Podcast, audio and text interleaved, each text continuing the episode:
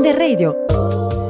Hai perso la sfida col dolore. Amy Jade Winehouse nacque a Enfield, in Inghilterra, il 14 settembre 1983, in una famiglia ebraica. Da sempre portata per la musica, a dieci anni fondò già un gruppo rap amatoriale, chiamato Sweet and Sour. Ebbe diversi problemi durante gli anni della scuola. Il suo carattere ribelle ben si sposava però con il suo talento musicale. Il caso di Amy Winehouse soddisfa i criteri diagnostici per un disturbo di personalità borderline. Un disturbo borderline di personalità è caratterizzato da una modalità pervasiva di instabilità e di ipersensibilità nei rapporti interpersonali. Ma da dove nasceva il disagio di Amy Winehouse? Innanzitutto dalla separazione dei genitori, all'età di 9 anni, in seguito alla quale Amy restò a vivere con la madre e il fratello. La madre, affetta da sclerosi multipla, appare come una figura secondaria nella vita di Amy, mentre il padre sarà sempre una presenza costante e di grande impatto nelle sue scelte di vita. Fin da piccola viene descritta come una bambina che avrebbe fatto qualsiasi cosa pur di attirare l'attenzione. Nel 2003 la cantante pubblica il suo primo album, Frank, il quale ebbe successo solamente in Inghilterra e gli permise di essere candidata ai Brit Awards. È il 2006 la consacrazione del successo mondiale di Amy con la pubblicazione dell'album Back to Black, che le permise di raggiungere la settima posizione nelle classifiche americane, iniziando così una carriera di livello internazionale. Questa evoluzione all'interno della sua carriera la porta a vincere 6 Grammy con canzoni come Rehab e Black to Black, che parlano dei suoi problemi dovuti dalla dipendenza.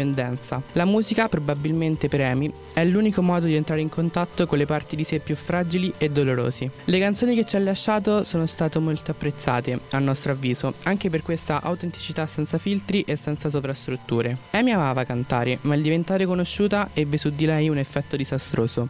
Le creava ansia e agitazione. Infatti non amava esibirsi davanti a un grande pubblico, motivo per il quale iniziò a fare utilizzo di alcol in grande quantità, come fossero anestetizzanti. I problemi con l'alcol di Amy diventano sempre più invalidanti per la sua carriera.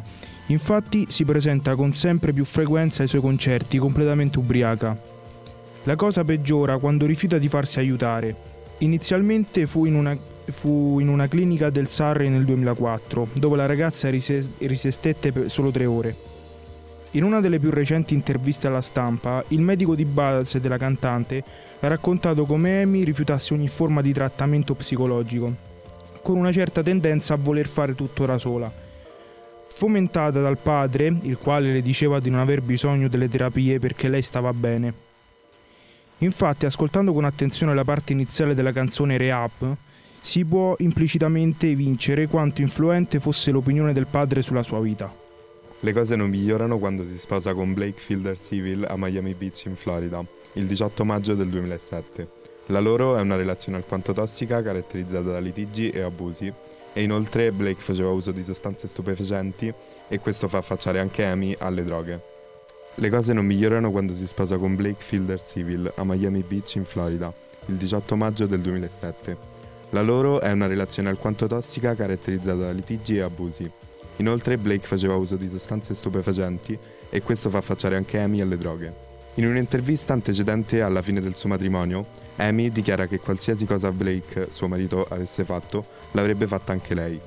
Questa affermazione lascia intendere quanto il loro rapporto fosse morboso. Ciò può essere facilmente riconducibile alla mancanza di un rapporto stabile durante l'infanzia. Si pensa che questa sua ossessione verso Blake sia dovuta a una necessità di sentirsi meno sola, come d'altronde era stata per tutta la sua vita sino ad, ad, ad, allora. Forse è stata proprio questa solitudine a far ricercare riparo nell'alcol, per cercare di riempire dei vuoti che non sarebbero mai stati colmati. La morte di Amy Winehouse è riconducibile all'abuso sfrenato di alcol, specialmente la vodka, che essa aveva condotto nell'ultima settimana della sua vita. La cantatrice spese le ultime ore della sua vita bevendo vodka fino a raggiungere un tasso alcolemico pari a 5 volte quello consentito per la guida, guardando le sue foto e ascoltando le sue canzoni, cosa che a parere del bodyguard era molto insolita. Fu proprio lui a ritrovarla senza vita la mattina seguente nel suo appartamento a Camden Town in Londra. Secondo il suo medico di base, Amy non voleva morire e ciò gli venne affermato dalla stessa qualche giorno prima.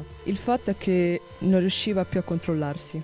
La giovane muore a 27 anni entrando a far parte del famigerato Club dei 27. Il Club dei 27 è un'espressione giornalistica che si riferisce ad alcuni artisti. In prevalenza cantanti rock morti all'età di 27 anni. I motivi dei decessi sono spesso riconducibili ad abuso di alcol o droga. Dopo la sua morte, molte cose riguardanti la sua vita sono state censurate. e si crede sia stata una volontà del padre. Infatti sono molte le voci che girano intorno agli eventi avvenuti all'interno della vita della giovane cantante, ma purtroppo rimarranno per sempre in sospeso. Quelle come me sono destinate ad avere l'anima perpetuamente in tempesta. Vi lasciamo con questa frase della cantante e speriamo vi faccia riflettere come ha fatto riflettere noi. Anche se credete di essere soli, non pensate sia giusto trovare rimedio nelle dipendenze o in atti estremi, chiedete sempre aiuto. Questo podcast è stato prodotto dai ragazzi del terzo DL dell'Istituto Croce Aleramo di Roma.